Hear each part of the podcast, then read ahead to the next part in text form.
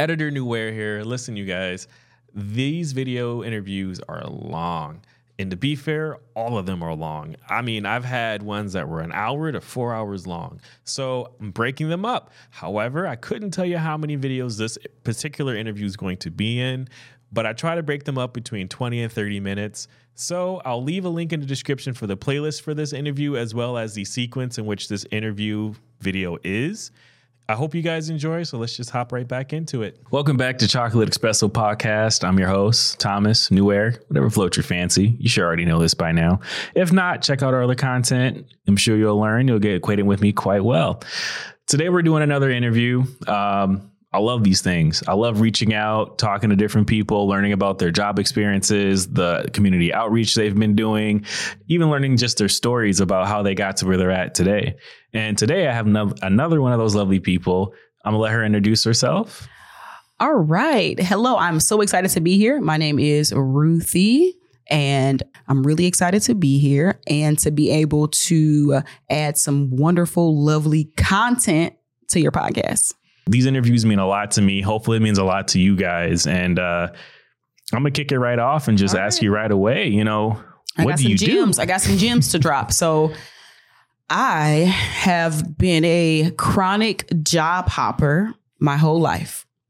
As a proud millennial, I feel like we don't get a job and work at it for 40 years and then retire that path is no longer sustainable just because of the different downturns in the economy in in society.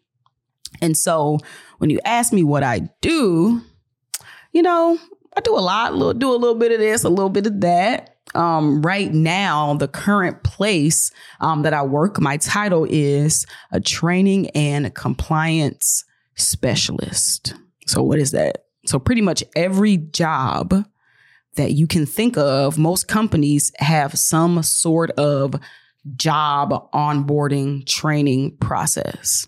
So at my particular job, that is what I do is I make sure that new employees that are coming in that they are in compliance with our policies. So that means I might have to train them on a certain software that we use.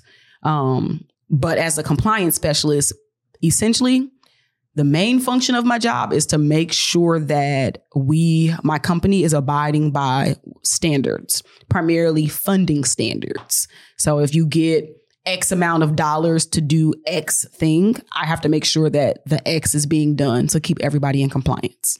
Have you ever encountered an employee that just failed at it Maybe they maybe they just didn't want to be there. You know, job was a job, or things weren't clicking in their brain when you mm-hmm. were explaining it to them. Like, anyone ever get fired after they just got hired? Has anyone just done it mm-hmm. out of mm-hmm. malicious content? You know, how mm-hmm. does so the, you know the so what I actually learned is the word legalese.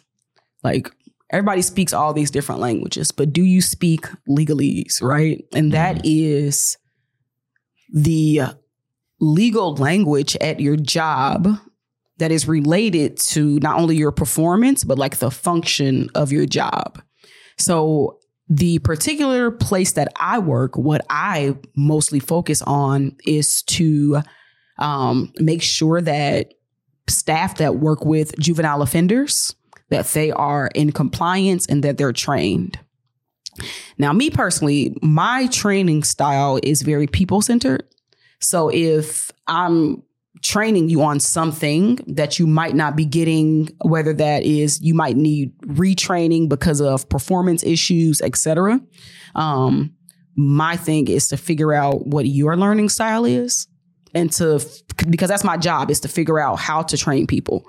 So one of the functions of like a good trainer is being able to train anybody. Now, what you're talking about is like just negligence and like mm. insubordination. Ain't no, I, I can't train you. I can't train. I, I can't train that out of you. Like that's you know. So I can definitely make the distinction between okay, this person is not trying versus like this person might maybe we might need to do some job modifications or maybe I should explain it to them in this way. So I never assume. I always like assume best intentions. Like I never assume negative. So like for example, I had to train staff on how to write incident reports. um, so I'm looking at these incident reports and I'm just like, okay, these are, I don't know if they're just not doing them. Maybe their writing is not strong. You know, I don't want to assume that somebody Mhm. can't write, but I also don't want to assume that somebody can write. So a, a lot, a big part of my job is figuring out why and then creating a plan, a training plan that best suits the needs of um, the company. Interestingly, when I when I hear about the onboarding process, like Mhm. I've been on the receiving end of an onboarding process because I've Mhm. started a new job. Uh, I've been at the same job for over basically a decade. So I, but I can remember the process when I went to the job and got it, Mhm. and had to do all the steps and stuff like that. Um, things for me click really easily, right? Okay. You could you, you don't have to explain something to me multiple times. Typically, Mhm. I can get it right on the first one, but I can only imagine, you know, being like for an example, like you ever had anyone under the age of Mhm. 22 start and how did like was there a difference between the age that you've noticed like someone 22 versus like 35 or 40 starting a job So when you think of onboarding, there are two different types of onboarding. One is like the HR, I need to fill out my tax forms. I need to do my direct deposit type of onboarding.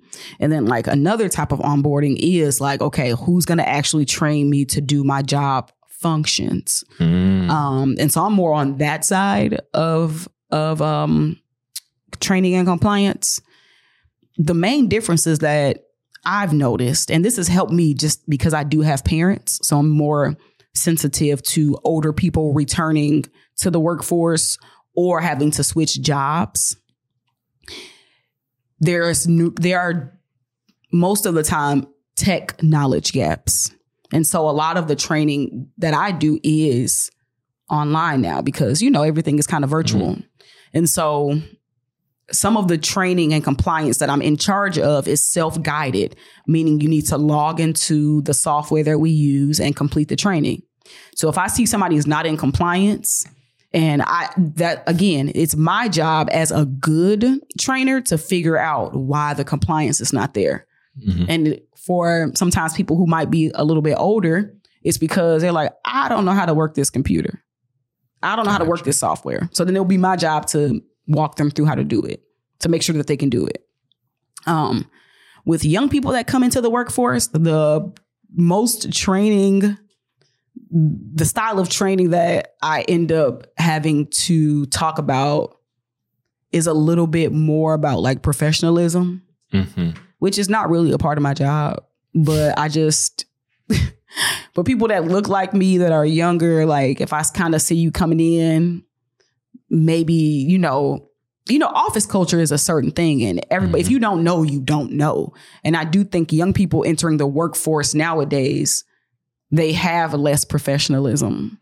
Um, absolutely so I don't know if it's I don't know if it's a good thing or a bad thing. Like I can talk about some of the good about it, some of the bad about it, but I definitely do a lot of okay, maybe this is probably a better way to say this to a young person. you know i do want to talk a little bit about office i call it office politics um it's it's it's to me i think it's too complicated right i don't care for it i don't want any part in it um for me I imagine when I see people in the office and they're always chit chatting by the, I guess the Uh-huh. water cooler or whatever you want to call cooler, it. water cooler chat. Yeah, you know, it's like okay, so you find out that that coworker over there ate that coworker's food or Uh-huh. did whatever played whatever prank and that prank didn't go to. Like, I don't care about that. Mhm. I don't care that this person doesn't like me and now I can't get this chair I need. Right.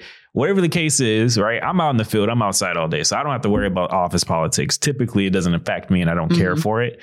At the same time, I can only imagine how kids these days are now going could go into a certain environment and they weren't taught certain you know Oh. actions behaviors and that rolls Yeah. over into their their career and that could stunt somebody's career growth possibly or it's kind of like one of those attitudes where oh it go it will be done when I'm done with it or I'll Mhm. I'll get to it and I get to it but you know, it, same thing with the onboarding process. I Mhm. can kind of imagine where if they got other things going on in their life and they're not prioritizing that part of their Mhm. job, that's also they're not recognizing that them not completing this also affects how you have to perform at your job, right? Like, Well, does it or No, I kind of look at it differently. So, like, I'm a history person. So I look at things like sometimes through a historical lens. And um and I think about the concept of what I call respectability politics. And um so like our parents like when they used to have to go to work as black people, they had to act a certain way. Mhm. They had to dress a certain way. Like, you know how like you could tell by who on the other end of the line by the way your mama answer the phone, Mhm. like by the way she pick it up. And so I think like a, the a young the younger generation always say like they ain't going. So if they starting a new job, they're not gonna let their boss talk crazy to them. Mhm. But whereas like our parents who who work at the same job for 30, 40 years and you don't want to lose that job, so you might you know, you might let people, you know, talk a talk a talk a certain way to you or you might act a certain way at work and you super stressed out and then when you come home, you take that out on your family because you stressed out at work. That's the thing that I noticed about the, the generation above above me is that because they have to behave quote unquote a certain way i feel like their families are the ones that they come home and then take it out on because they really mad at the white man. Like whereas like i feel like the younger generation like no they're not going. You're not about to talk crazy to them.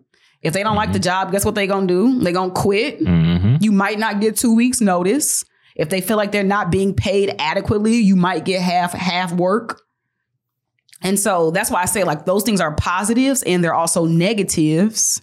Like i can definitely see the negatives of it um but i also see the positives of it because it's transforming the workforce i don't know if it's for the better or if it's for the worse like I, it's like a big experiment right now but I never would have thought that we would see the day where it's like we you can work at a fast food restaurant and make eighteen dollars an hour. Like whereas they like had to increase those wages because you don't have anybody to fill the job. Now we can talk about the robots taking over the jobs and all that, but it's it's mind-boggling to me that you can work somewhere for 40 hours per week and still not be able to afford to provide the basic things for your family. So like that's why I think the younger generation they like I would rather go deliver these groceries and make mm-hmm. make this money on my own time than to sit in an office probably doing nothing really because I, it's like being held captive. Nobody wants to be held captive anymore. That's what I that's what I liken it to. So I think remote work is definitely here to stay. Um, but again, we talk about like the generational differences. Do, do you think your parents can handle a remote job? I know mine can't. They don't have they don't have the tech skills to do so. Mhm. So I think, you know, when we talk about like the differences between the generations and like what it actually looks like, the future the future of work is changing. Like, I don't know. I, if you ask me, we really all should be trying to figure out how to fix the robots that's about to get the jobs. Like, if, if we're being smart, like, shouldn't we all be trying to figure out how to repair the AI that's about to be doing all the stuff? So, those are things that like I think about in terms of work. But you know, work sucks. Like Absolutely. adulting is not fun. So that's why I think your podcast is powerful because it's like, you know what, if somebody if somebody gave me these tips and tools, like I wouldn't I wouldn't be working. I would be working for myself or I would be doing what something different. Mhm. So that's why I think it's powerful to share, you know, these types of experiences. in your in your experience how close uh so in your okay i got the, i got the question. Mhm. so in your personal experience how many times do you think you have to have human on human contact? Like is a lot of your day-to-day through remote? Is it through a camera now because everybody's doing remote work? Or are you actively having to interact with other cu- like customers or people? So because so we have multiple training specialists at my job. My specific training is for people who work with juvenile offenders. So I have to be there because I need to see how they're interacting with the young people so that I can then like formulate the best types of training plans. Now, the administrative part of my job, no, I do not need to be there. I actually, I think a lot of jobs you don't need to be there, but people want you to be there because they have invested all this money into these office space infrastructures. Mhm. They want you to be there, but I can probably do 90% of my job at my house. So it does, I think the pandemic has given us two distinct categories of work. Do I need to go into an office to do this or could I do this at home? And if I'm made to go into an office to do something that I could do at home, people the the the attrition rates for those jobs are horrible. People aren't coming aren't staying in them, mm-hmm. especially with the transition back to work. So they're saying that the hybrid model works best. Absolutely. There's also a, a study that came out speaking and touching on the ecosystem or economic system around these office spaces, how some of the restaurants are closing down because a lot of the people who worked in the area Absolutely. no longer have the people there to fund their restaurant, you know? That i- that is what's happening. Um, and once I learned about commercial real estate and how much companies pay to lease these office spaces, Mhm. but then also another thing to think about is the contracts. Like everything, this is what I learned about the world is fi- find the money behind it and you can figure out the reason why. I heard this quote and it said, uh, tell me the good reason why you're doing it, then tell me the real reason. And I was like, oh, that's a, that's pretty uh pretty powerful. But once but once I started understanding the contract part of life, because just think, let's just take, for example, what's a business located here in Minnesota? Um, like a major business. Target's headquarters here. All right, so the Target headquarters. For one, you got to think about the actual physical building. And then mm-hmm. it, within that building, there are probably dozens of contracts. You got the janitors, you got the IT people. Mm-hmm. Y'all, so you probably get their tissue from a certain place. You got the coffee, the ink pens. Literally mm-hmm. everything that everything is a contract The cost of business. everything is a contract. And when you start following the money, you can see why they want people to go back into the office because it's like it's costing too much money letting people stay at home. When you when you don't come to the office, that means you're not about to spend that five dollars on that coffee. You got coffee at home. That means you're not about to go to um, you know, go eat eat burgers with your coworkers at the at the pub on the corner du- during your lunch break. And so I do think that it has impacted workers because now you go into a place service is like slow because they don't have enough workers. They gonna tell automatic 20% gratuity. And if one more person asks me for a tip when I come pick up my takeout, I'm just my head is gonna explode. Uh, don't get us started on the tipping issue in this country But right I now. I think that is really a byproduct of less people commuting in to town to Mhm. to to part to participate in the rat race that is work. If you're listening to this podcast, don't get in the rat race. Figure out a different path for your life because uh, human beings are not made to work the way that we work. Mhm. You got to look at history. Like we're on in a planter a planter calendar. Like we're on an agricultural calendar, even for school. And I believe it was actually, I think it was Henry Ford Mhm. that got us working the way that we work. This shift, this shift work. If you go to work from nine to five o'clock, let's just say you go to work from nine to 5 Mhm. You have literally spent your whole, you have spent more time away from your home then you Mhm. would be able to be productive in your home because don't forget you still need about 8 to 12 to sleep. Mhm. So when are you supposed to spend time with your family? When are you supposed to go paint the clouds and do something that you want to do? So that's why I call it the rat race of work. And I had a chance to get out of it and to have my own business and that showed me that it's a it's a finesse. Work is a finesse. Mhm. I mean it it's a finesse because you they you never gonna make enough to not have to work. And that's like the that's how they get you because before you know it, you look up 20 years in past, you've been working at the same place for 20 years and you like you don't want to leave because now you're comfortable. You might have really good rapport. Like you mm-hmm. might say, I ain't learning no new skills. I got my job down pat. So that's how we get caught up.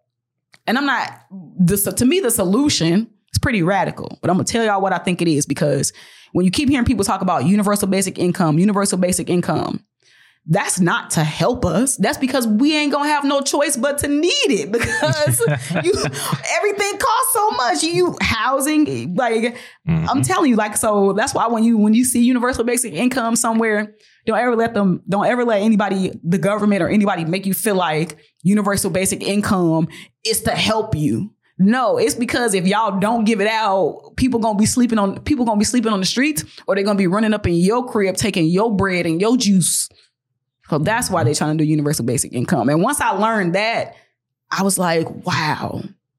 Once the robots take our jobs, the average person is not gonna be able to sustain. Like it's and and it just puts me in the mindset of, well, what kind of skills can I gain now to like try to stay ahead of what I know is coming? I have no, I told you, is it fixing the robots? Like, I don't know. Like, what is it? so, so yeah, the rat race, like, yeah. Work, yeah. A job, no. No. It's a means, like people say just use it, use your job as your investor. I heard that, and I wish somebody would have told me that a long time ago. It would have given me a different mindset around work. So just use your job as your investor and be doing something on the side. Now, what that is, you do whatever you want to do. I think part of life's goal is to is to have a a hobby that can start paying your bills in time. I've heard that as a strategy. Mm-hmm. You know, I think sometimes I think once your hobby becomes like once you start getting paid for it, it just ain't fun no more. Like Hey, speak for yourself. like some stuff just not it's not fun. It's like, you know, so it's just like some things I would like to like keep as a hobby, but I can definitely it's like how do you if you if you love what you do, you'll never work another day in your life. And I think that's true, except once you start putting dollar amounts on stuff, like money is really like it does like mess up a lot of stuff. Do you think money, the dollar, is a powerful thing? Do you think it's too powerful at this point? Well, right now, I think it's the weakest it's ever been, just from like a global currency standpoint. But from the the saying itself, like money, money can get you to the moon. Doesn't matter if doesn't matter how cheap the dollar is, but it can get you to the moon, right? It can. So in that sense, it's very powerful. But do you think it's too powerful? I think yes, because a piece of paper, like, why does it hold so much weight? Just a little single piece of paper, right? And not only do I think that it is powerful, I, also think that it can be used as a tool. And that's why a lot of people don't have it. But I do think that it is like unconscionable to think that the majority of wealth is hoarded by like a dozen few people and the rest of us is like just out here. That's mm-hmm. wild for me to think. So I do think, you know, people say like any billionaire is evil. I've heard that and I was like, what are they talking about? And they said, well, because you can't amass that amount of wealth except for to get it off of other people. Like when you're a mm-hmm. worker in the cog, like that's what you do. You really just producing money for Somebody else. for somebody else. So, yeah, money is very powerful. And, you know, it's powerful enough that people will steal, kill, people will sell their babies, people will sell their soul. So it is very mm-hmm. powerful. Cause you right. You right, it is very powerful. Yeah, though we're getting off topic, but I mean, do you feel like do you feel like everybody in the state, let alone in the country, has the same economic opportunity? No. And I think the whole notion of pull yourself up by your bootstraps. Historically, it's see, it's all about history. Historically, here in America, an immigrant could come in from a third world country start a business, have some children who are now American citizens, and now they now they live in a quote unquote American dream because now their children are able to then go to college and then they take care of they take care of their Mm-hmm. family. They go, you know what I'm saying? That's how they do. So I think the American dream is there for people who are coming into the country. But if you already live here, you don't even know that you don't even have a concept of the American dream. Like we just born, most of us born in a, in a disadvantage. So like say for example, here in America, the way that a lot of people amass wealth is through generational wealth. Mhm. So, but if my mama and my daddy ain't got nothing, then I mean I'm starting at zero. And oftentimes you starting at less than zero because they probably then kind of messed you over too with they lack of. So we be starting like 20 paces behind. And by the time we realize it, we 30, we 40 already. So it's like, dang, now I gotta work at this job and retire from here because I can't really see how I'm gonna get out of this hole any other type of way.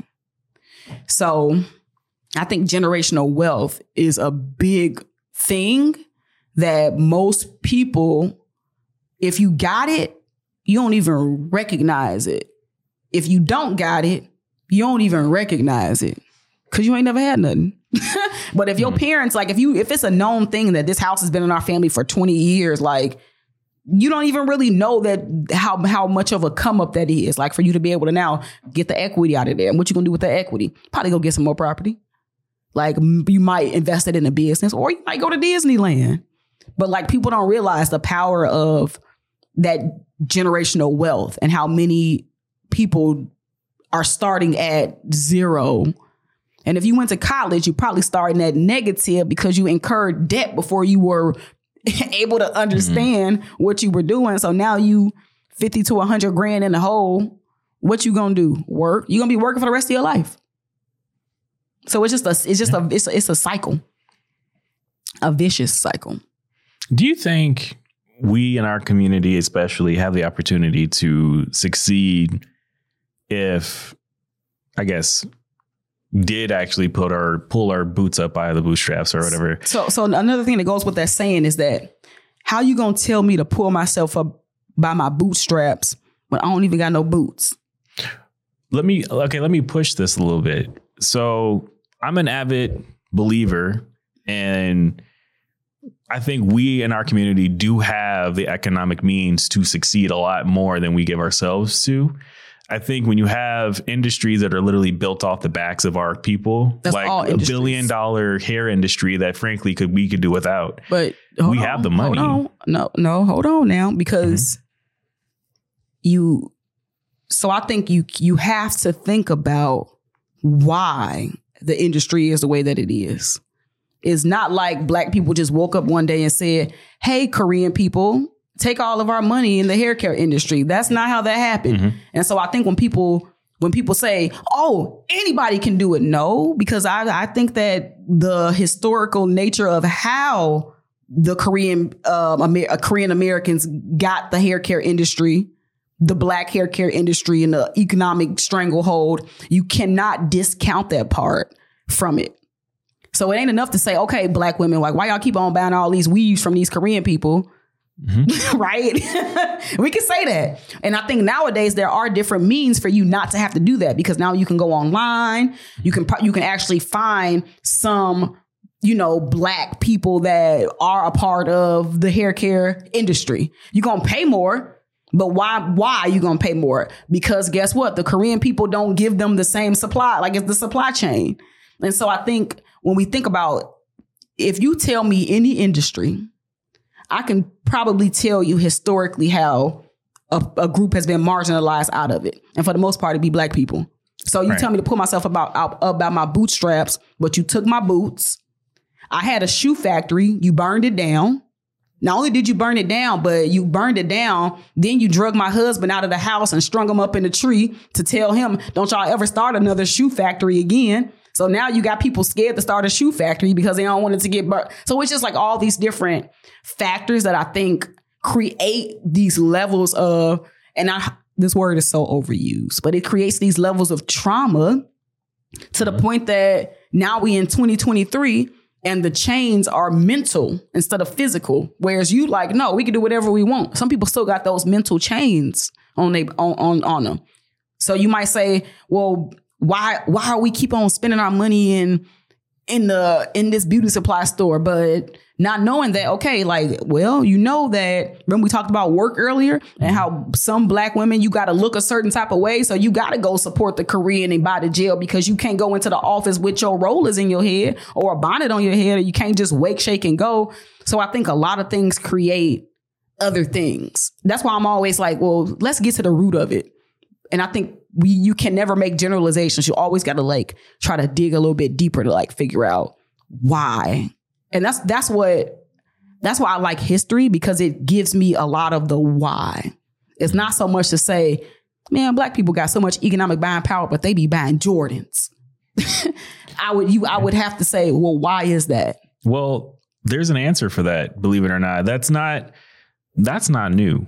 If you look at the economics behind us, even back in the 30s, 1930s, we have we were described of buying luxurious things and the why behind it was because of slavery we Oh, had nothing That's what I'm trying to the first you. chance Um, we got it You just you just we made went out and my point. So you can't say is- to pick yourself up by your bootstraps. but we have boots Nah. well, okay, hear me out. Hear me out. This is why. Jordans. This is why I argue that. the reason why I argue that we have boots. Matter of fact, we have some fancy boots. We got some really nice shoes. We have the cars. We have the watches. We have the. We TJ. spend our money on the I'm sorry, you go by. Thomas. I'm sorry. What's, what's your name on the podcast? Either. Listen, Y'all can't call me TJ though. I know. Thomas, check this out.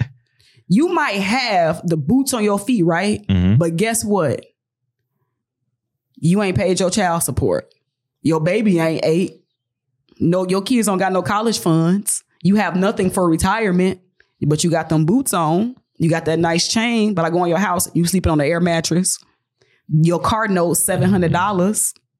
You got all this credit card debt, but I, but your your boots look good though, and you just really got them boots on so that you can appear to look good for the outside world, but inside stuff be so messed up, like super messed up, and like I think that's a part of that psychological enslavement that a lot of us are in. It's like, let me just get, let me, let me wear this Dolce and Gabbana shirt with this big old logo because I need y'all to know I got on Dolce and Gabbana. Mm-hmm. You know, and I think once you, once I learned that we wear our wealth, we got to show it, and it's it's psychological. We've been doing it for over hundred years, Mm-mm. almost hundred years. We've been doing it longer than that. Let me let me let me tell you. So it's nothing wrong with adornments. Like I feel like that's what people do. Like even if you look like back in like ancient Egypt and stuff, like people wear adornments to like set themselves apart because it's, it's always levels to society. You're gonna have the you're gonna have the peasants, like you know you're gonna have the kings and queens. You're gonna have the mm-hmm. court gestures. Like it's always levels to society. So I don't think it's anything inherently wrong with that. I think part of it is that now we're to a place where it's like we have access to so much information. So it's like, well, why don't you know? Why you don't you know you can probably get them you can you could buy the knockoff version of those boots now. It's, and have paid less, but they'll still look like the real thing. Like it's so many different ways to Mhm. to get to a different end. But you have to be open and you have to what they say, ignorance is bliss. And I try not to ever fault people for stuff that they don't know. Because maybe you don't know. You know, the average person probably cannot articulate why they feel the need to adorn themselves and have a zero balance in their bank account. They probably can't articulate that to you because they ain't even probably thought about it. They just know it makes them feel good to put their chains on and go out to the club. Like, so it's so once you're able to like articulate those things out loud and in your mind, that's where like healing can come in. But most people ain't ready to be healed because you it's painful. It's a painful thing to think like, wow, I think lowly of myself and I like to wear adornments so that I can get attention that way. Like, who wants to say that? Nobody. I, I'm, I, I got to push back a little bit. I'm gonna push back just just a little bit. Mhm. Um, I go hard on our community. You do. I, I I'm You really like a, you like a you like a um, Yeah. sometimes you remind me of um a conservative Republican. but but but but Yeah, but I, but I, but I, I, hate to say that because it has such a a negative it- notation. yeah, you know what I'm it. saying? Like, and so it, and so mm-hmm. as a, I, I don't never want to. So we go ahead, finish up. Yeah, yeah, yeah. But but I but I but yeah, sometimes take it as a like compliment. conservative Republican. I'll take it as a compliment. My Yeah, political side, okay. But I, I, the reason why I go hard is because we're we're in a day and age where I hear nothing from, from our side but Google is free. I don't have to explain this to you. You can Google it. Like we we're so quick to Can throw we, it at can we can we scratch the surface of that a little bit deeper? absolutely. Even if you know how to Google stuff nowadays, the next question I would ask is, can you decipher fake news from real news? Mm. Do you know what is a scam site and what's not? And most people can't tell. They be making them look so real. Yep. That's what I'm saying. I I, I really can't fault people for for stuff that because even on Google, like you gotta you gotta You got to peer like, review see, it. You know what I'm saying? Like, is, are these, is this real? Like, you gotta, you can't even click on all Google links. You you think you want a UGG shopping store and you all the way shopping in, you know, Nigeria or something. Mhm.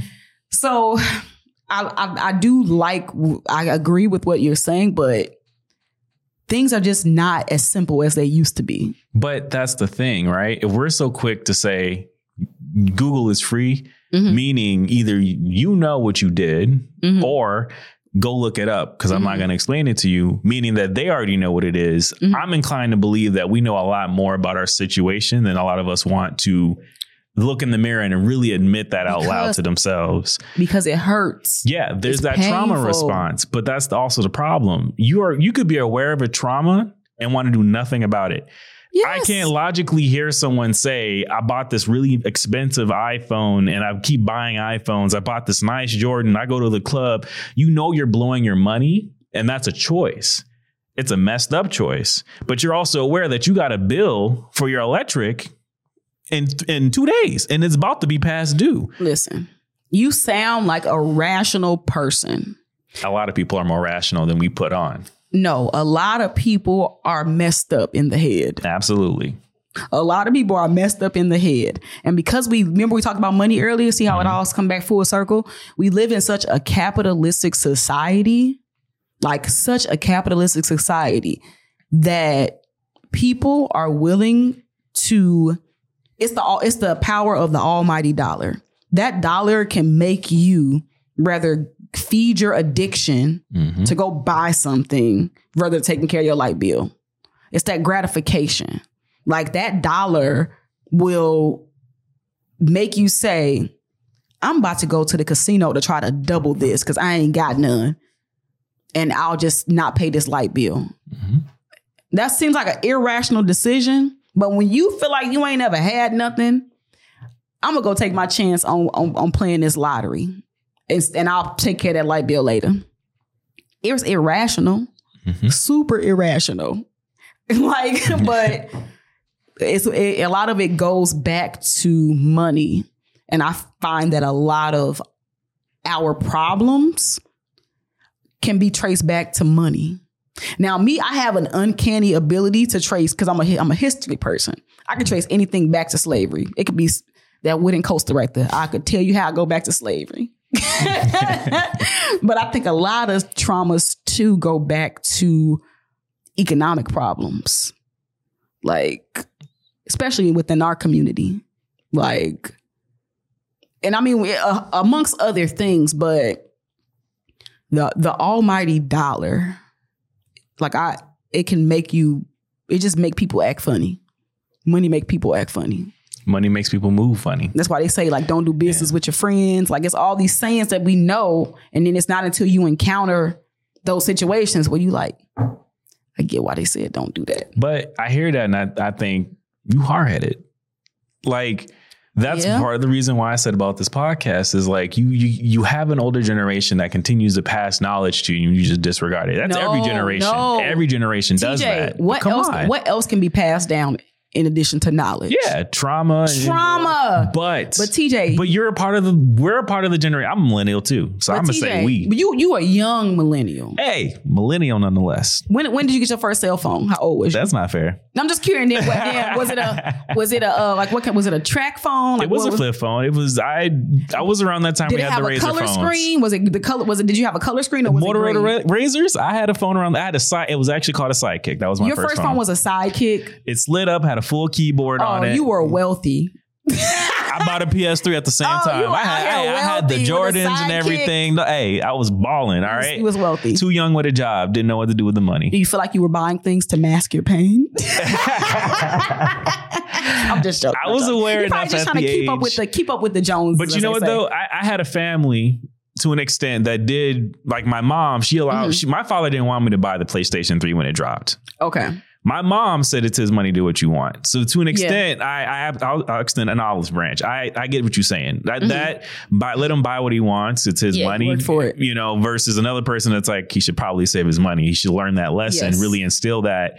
You know, it's it's it's tough because even with my younger brother, I try to have Mhm. some of those conversations with him too. Like you're you're Mhm. going on to college, you can save as much as you can because tuition, you, you know, know what? this and that. Let me so tell you something. Because speaking of that, uh, about why this podcast is so important, because I mean, you know, in, a little kind of in tune with your brother's college process and like Mhm. helping him grow up and get to the finish line.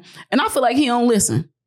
Like I feel like he don't listen. And I and I and I feel like, hey, literally, I can map this out for you step by step, and you still not listening. And is and you know what I realized? There's nothing we can do about it. Mm-hmm. Now, the thing that bothers me though, because I do, I'm, I have, I try to consistently keep young people to mentor mentor them, and it's hard when they don't listen.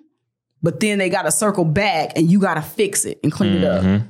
That's the thing that really bothers me. And I, I feel It's like. I, I, I told, I told your little brother, like, if you just listen to us, I think I, if you just listen to us, we Mm-hmm. can get you through college debt free or for minimal debt. Like, Mhm. but I think he, I think younger, they don't think you know what you're talking about. You know, I gotta. I'm gonna play advocate, and only because there's a legitimate reason why I would give them a. a- I can't even give you the measurement on why it's such a small excuse or explanation for it. To be fair, we watched technology developed. We had rotary phones, flip phones, house phones, car Mhm. phones growing up. Mhm. We had an iMac that was this big. Mm-hmm. You know what I'm saying? Their iMac was their cell phones. They That's a good point. they they grew up Good and point. they're literally tied to this technology. And like you said, capitalism is, media. is it's it's social media, capitalism, everything's peddled I to them. agree. It's so available. They grew up in the day where if they wanted to right now, Mm-hmm. today, they can go on their phone, hit three taps, and order something. And it could be I to them by the end of the day. But this we is didn't the- have that. But this is the this is this is the thing, and I think uh, maybe maybe I have I have this saying is this like this African proverb. It goes, "Only a fool tests the depths of the water with both feet." So if you trying to see how deep water is, only a fool gonna jump both feet in to do that. And we know a lot of fools, right, that do that type of mm-hmm. stuff. Me, I've always been like, I've been blessed with a decent sense of like cautiousness. So like I'm I'll stick a foot in. If I see you, I don't need to do that because I saw you do it. Mhm. And and I think with like the young a younger generation, most people, I feel like the generation above us, I feel like they didn't give us the game the way that we're willing to give it to the people underneath us. Because I feel like a lot of them, their mentality was, I had to get it on my own. You got to get it on your own too. Mhm. But it's like, um, well, actually, if we're if you were struggling, it's probably a highly percentage I'm going to struggle to parent or guardian or person that's supposed to be looking out for me, right? Mhm. And I think that is a byproduct. I take it back to slavery. That whole get it on your own piece, trying to being tough on children to protect them, blah blah blah. Like, whoa, no, I don't need, I don't need all that. Just buy a house and give it to me. like, just like give it, you know, like put it in the, put it in the wheel. But I think the mentality is is you got to get it on your own. But I think our generation, we are more willing to provide game and tell up trade secrets because we want people to have a better life than we did. So like if so like with, your little brother, and I hope you watch this. If if we telling you, hey, we went to school, we got these advanced degrees, and we telling you the dollar amount of debt that we have associated with these advanced degrees, why wouldn't you listen to us step by step so that you don't have to have this same position in life? Ha- college debt is crippling, and people don't realize that it prevents it prevents people from doing a lot of stuff they would normally do. Or get what they should have a car, a house. How about just buying a house or even feeling co- confident enough to start a family? Mm-hmm. In a in a in a in a in a certain way, not up. I just slipped up and had a baby. Guess what? Now I got a family. No, you have a baby mother and you have a child. Some y'all ain't people, even together. Like y'all, yeah. you know what I'm saying? So it's just like yeah. that. That's why I think that's why I think that marriage rates are so low because I feel like the the planning aspect just it how can you? You can't plan for some stuff. You might just be like, okay, well, if it happens, it happens. Like, and mm-hmm. I think that's the mentality that people have. And I think that is directly just tied to like just the lack of economics. Like, it's just a lack of economics just in society. And um it's it's like I I a lack of economic knowledge. Yeah. I'm I'm somebody who's when I when I think about millennials, I think about the culture of a millennial. Mm-hmm. Right. Uh, there's, there, I think there's several different subsets of, of blackness, mm-hmm. black greatness, whatever you want to call it, referred to black it as excellence. Excellence. Just, I'm gonna say there's, there's so many different subcultures of black. Mm-hmm. Right. Um, one thing that bothers me to an extent is like the black millennial. And when you mm-hmm. talk about the culture in the black millennial, you do have the healthier conversations about seeking therapy, getting oh, yeah. gaining knowledge, passing it on. Yep. I, I look to that generation, and when I say right? When I think of anyone born after mm-hmm. the year 2000s, I cannot give them an excuse. But listen, but can I can I let me push back on that because mm-hmm. most of the time trauma does not manifest itself in a pretty box. Mm-hmm. So it's not like a matter of mo- that the majority of millennials said, let's address this trauma. Let's make TikTok videos talking about our childhood trauma. No, a lot of that stuff came from failed relationships. It came from you probably having like these crazy traumatic experiences and sitting in somebody's chair and then saying, you know what? Unlike the generation before me, I'm not going to be ashamed to talk about this. Mm-hmm. And and that takes a lot because oftentimes those conversations where you were where millennials are like addressing those childhood traumas that make your parents look bad and you know the first you do not bring shame mm-hmm. to your family so it's it is i so i so i give millennials a lot of credit because the number one thing that black people tell you growing up is what happens in this house stays in this house and so you know how trauma really manifests itself? Through relationships. Not like always like romantic but like business relationships mm-hmm. friendships.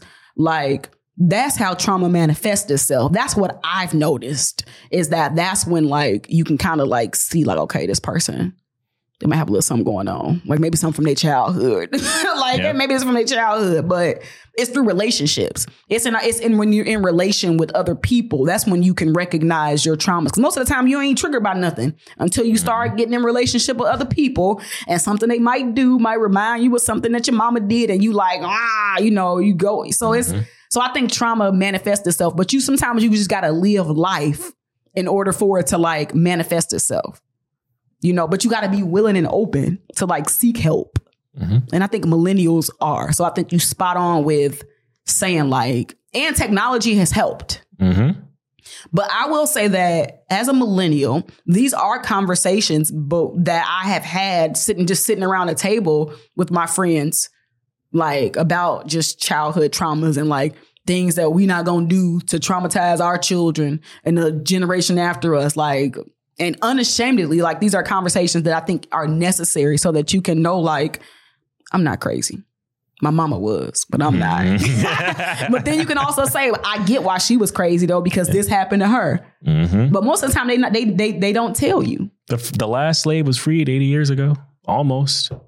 Not even. Don't even get me started on that. I told you I, I, I, can, I, can, I can relate that. I can relate that coaster back to slavery. I'm telling you. I think, and, and this is why I go so hard because we're we're at a quest, a, a, a crest, mm-hmm. or you can say a precipice. Precipice. We are at a point truly in our community where these conversations are being had. There has been phenomenal groundwork, phenomenal foundation. So many resources. Too many, too many resources, and frankly, yeah, not enough at I the agree. same time. And, and, not enough. And why I'm going so hard because when I look at an 18 year old, I'm like, you don't realize you don't have an excuse. They oh see I, it's I'm hard. I TJ, you have to go so- hard. I have to. ah 'Cause- I, get, it I get it I get why it's hard to that. push back because hear me out. This is why I, I have to bring it back to something I said Mhm. earlier, like 20 minutes ago. We have the money. We are we disadvantaged in so many ways? Absolutely.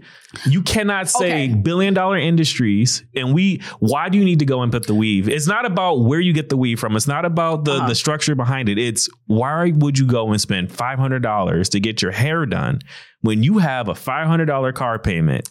Are you more- serious? Can we? Okay, so let's unpack it. But think about that though. no, let's unpack it. Let's actually name the trauma and the reasons, right? Mhm. All right. So I don't know if you know this, but the history of black women and their hair. Okay, hold on, hold on. Because on. no, because you ain't about to know because you don't because you you better you better you better switch that weave example. Then you better give me a different Fine. example. Okay, fine, fine, fine, fine. Because you want, because I have to tell you about the historical traumas that black women and do you know how difficult Oh, yeah. is being a black girl I, I know the history. I know and that. the hair dealing with it. So that was not a fair. Okay, better- let me change it. Let me change. Let me change. Let me let me redeem it. this. Let me redeem this. you ain't finna do black women.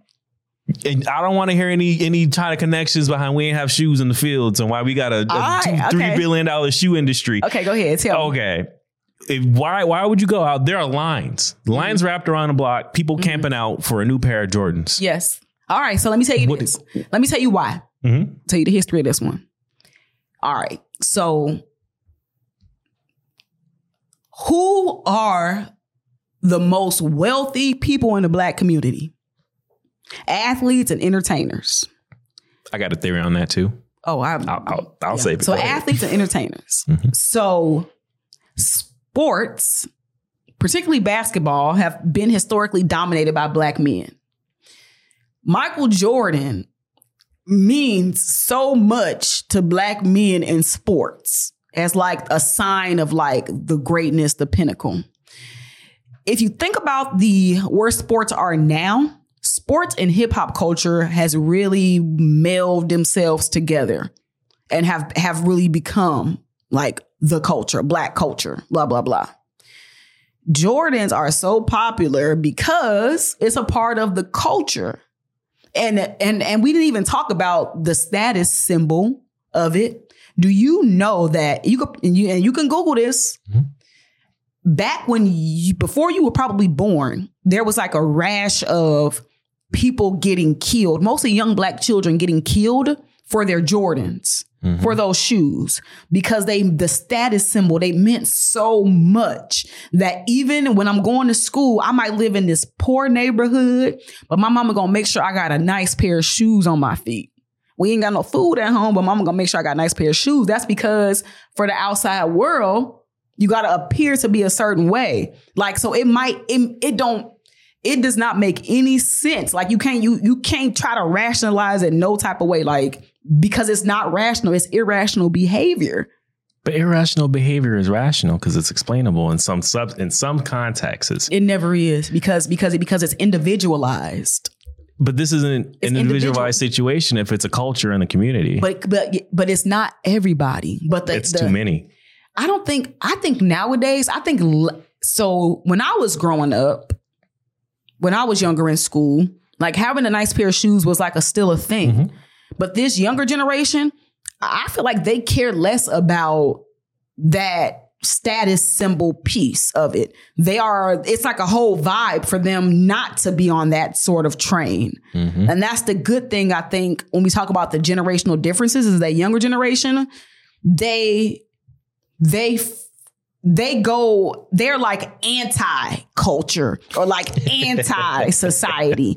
like, so whereas they'll they, you know, so it's so it's like a, they actively rebuff certain things, which is good in some way, but it's bad in other ways because they just anything goes. There's no line. And I think when when there's no line, I, I'm, I call myself a cultural critic. Like, you know, it's like, well, what makes you to be able to be a cultural critic? Well, I like culture. I study culture. I study history. Like, and I, but I also consider myself to be a cultural critic because I believe that there are certain things that we have to be critical of. Mhm. And you can't be critical of everything nowadays. Like you will literally, you could lose your whole livelihood for saying the wrong thing. But there worried. has to be a line. I believe in art everything can be art, but that don't mean I, I can't critique it. Mm-hmm. And and it's just and and I think the younger generation they have blurred the lines between what is real, what is not real, and anything goes. And I think my main issue, and I and I and I feel like an old person saying this, but my main issue is I just think that everything is just too overly sexualized. That's the main issue that I have with culture and society. And just as a youth advocate, I feel like oh, everything is just a way too out there in the open for them and they just exposed to way too much. And I think that a lot of the music that we listen to is just pornography, audio pornography. That's what I call it. I think I think it's a fair adaptation of it, but to be fair at the same time, I mean, that's nothing new. It's it's music in general in our culture has arguably since the 80s been leading to this point. It's about the There's been, there's been more innuendos the- at that time, but it's the, it's the access to it. it is it is abundantly the, the, access to it. The young, the younger generation, they don't. There are no boundaries, and part of that is because, like you said, they grew up with a, with an iPhone six in their hand, Mm-hmm. so there are no boundaries. There are certain things that I even notice that they will do in the presence of adults that I would never do or I would never say, and to me, that is just a time. What they say, times is changing. Like I wouldn't. It's just certain things I would never say or do certain music I knew I had to listen to it away from adults. I mm-hmm. would never be dancing like this in front of adults. Like this, it was like distinct lines between how you act in front of adults and how you act when you with your friends. But now the lines are blurry, too blurry for me. I'm almost tempted to argue moving forward, and I've been thinking about this. I don't think it's culture. I think it's an epidemic in our community. I think it's a sickness because it's not beneficial at any point. Your culture can be sick. Absolutely, but I don't want to Yep. consider that culture. I don't want to normalize What you want to call it then? an epidemic. It's a sickness. The reason why Okay, hear me out though. That's the beauty about some forms of culture. It Mm-hmm. can change. It does. It does. It can shift. it can. This happened essentially to the point where we're at now so fast. It's like it was- it's like a pandemic. You know what? So, just as a history person, right? I mm-hmm. always try to understand how do we get here. With the music piece, this is what I learned. Atlanta is the strip club capital of the world. So back back, you know, back in my day, back in the day, you could like music had a certain place. You was only going to hear that in the strip club. Mm-hmm. So Atlanta stripper music has now been outsourced all across the globe, but let's just keep it on the, in the country has been outsourced all across the country. And now that's why our music is the way that it is. I'm not blaming Atlanta, but from my understanding, that's where it started at. It was really strip club, down south strip club music. That's now the norm and the standard. So I'm with you. I do push back sometimes on mm-hmm. calling it culture, but I'm not ashamed of black culture. Like, and it's not a monolithic thing. There are so many different aspects to it. Mm-hmm. Like, you put on the right song, I might get up and dance too. You know, but mm-hmm. maybe not in front of my mama. You know, like maybe I'm not about to do it and put it on TikTok. Oh yeah. So I think it's just the I never discount the history of how stuff got the way that it got. And I, I think it did happen fast, like you said, but I think the speed is just because of technology. Absolutely. Or do do you when you were younger, were you are you are you old enough to have downloaded free music back in the day? Absolutely. LimeWire. Okay, so that was a game changer for our generation. Mm-hmm. So that is really what put into motion the lack of boundaries. Because before, you couldn't even go to the store to buy explicit music without your parents getting it for you. You really wasn't about to bring no CD up in it. You what you gonna play it out loud? What you ain't we you only had a probably a little cheap Walkman that would skip every time you moved, and the battery is probably dead to it. The headphone, like so there was just you had to wait until your parents went to bed to watch certain stuff on TV. Mm-hmm. And then again, don't let them come down and say, I bet you're gonna change. And so I think when we just think about like why, how we got here is technology And I think it has a lot to do with us accepting stuff. Oh, I want to I want to preface it that a little bit too with um like call girls in the Mhm. music industry and only having, you know, I remember watching this uh Wait, a call girl like a that you call on the phone? no, so some of the call girls in the industry were women that were like they were the hot ones and the music Mhm. videos, the ones that did Oh, sometimes video video vixens. Yeah, video vixens. You know, they were the people you would call occasionally. But Okay. then what you had is an industry where people Oh, were starting to say. "Hey, I'll do it," because they would get paid three thousand dollars So a check this video. Let me let me get let me give you a little bit even more insight into that. So before, so magazines, King magazine, Mhm. Like the Source magazine, that's where. Uh, so okay, so now I told you I could take it back to slavery. Historically speaking, black women were discriminated against in the modeling industry, right? We know that. So one way they was able to get in was through hip hop and they were considered to be models, you know, because they were models. Mhm. It evolved, like you said, into the Karrine Steffans, the superheads. I'm about to, I'm about to write a book. I'm finna take all these rappers down, and then I'm gonna write a book about it. Mm. You know, because capitalism, what capitalism does, and so I know exactly what you're talking about with how much they used to get paid because I heard, I saw or read something about that. But I think with anything, market saturation. Yep. Like now the product is cheapened. It's cheapened Mhm. because now anybody will do it and they'll, they'll it'll go even further. Whereas before you probably had to turn in two headshots, be a part of this modeling agency. Now, no, you just get on Instagram and hey, anybody want to be a part of this video? you just toot your booty up and now you in the video. Mhm. And so it does. Now you don't gotta pay them as much. Or at all.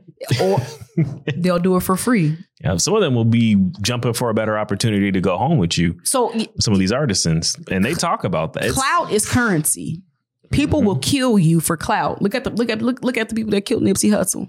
Mhm. You know, they'll kill you. They'll kill you for for for anything for clout, like just to, to get famous off of it. blows my mind. And I, to an extent, I see what you're saying. I, I disown any part of that as culture. I call it. I, I see it as just a pure sickness. It's a mental uh, deterioration of someone's mental psyche. If they're, Mhm. if that's truly where their mindset is, and that's and they're doing everything else in their power to get to there. I, I love the saying. You are so knowledged in this. You're willing to do so much. You're putting so much energy towards it. If you put it towards anything else, you might have been a millionaire. So can I can I give you another example of why I say I'm not ashamed of the culture? Mhm. What is white culture? They have culture. I'm not, I'm not going to say the No, no, no. So, no, so, you know, so I, I just want you to think about it this way. Mhm. Take it back to slavery and the concept of like a breeding farm where they would breed the female slaves. And once the babies were born, you know, they would call it a litter. Is it a fair is it a fair thing for me to say that's white culture? And you see right now what they're trying to do is they don't want you to even talk about stuff like that. They putting it, they making laws so that you can't talk about that. So that's why I say I'm not ashamed of black culture because you see how I said what's white culture? Why don't we consider that to be white culture? I do. That's why I'm so if if they but you see how ashamed they are of that. But my but my stance is I'm not gonna let y'all try to make me ashamed of, of what y'all call my culture because I know it's much deeper than that. Like then that, and that's why I always kind of yeah that's just black a lack of fathers that's just black culture. Okay, we can say that that's a part of it, but there's also other parts too. And what's a part of your culture? Because I know history. So mm-hmm. you can't try to demonize certain aspects of my culture and make me ashamed of it because that's what they do. When I know that black culture is way deeper than that, like so multifaceted. That's why I'm telling you, like you can't you can't say to me, black women spend all this money on hair weave. Well, okay, well, I also understand the historical reason why that is. So you can't make me feel no type of way about black women and their hair weave. Now bonnets, that be making me mad. the bonnets has gone too far. Once I seen the hat bonnets, I said, David, okay, it's out of control now. Mm. I'm okay with it as a protective style, but just put on a hat. Like, Mm-hmm. all right, I digress. Thanks for watching this video all the way to the end. We really appreciate it. A special shout out to Green Screen Studios here in St. Paul, Minnesota. Listen, if you guys have any questions, comments, concerns, you can direct message us either on YouTube, TikTok, Instagram. It's always going to be chocolate underscore espresso underscore. Listen, we really appreciate you. I said it once, I said it twice. I'm going to say it a billion times if that's what it takes. If you guys want to reach out to us, especially if you know anyone or if maybe you want to be interviewed about your job, the goal is to really teach a lot of youth about the different opportunities that are available to them. College is great. It's always going to be great. Not every not everybody wants to go to college or maybe college just isn't on the table right now. So I want to push as much content that retains to jobs and jobs that may or may not require college. Maybe you just need to network. Maybe you just got to put a lot of work into the beginning as an entry level person, but you know, I really look forward to producing as many interviews as I can and posting it. I appreciate you guys and I hope you guys enjoy the rest of your day.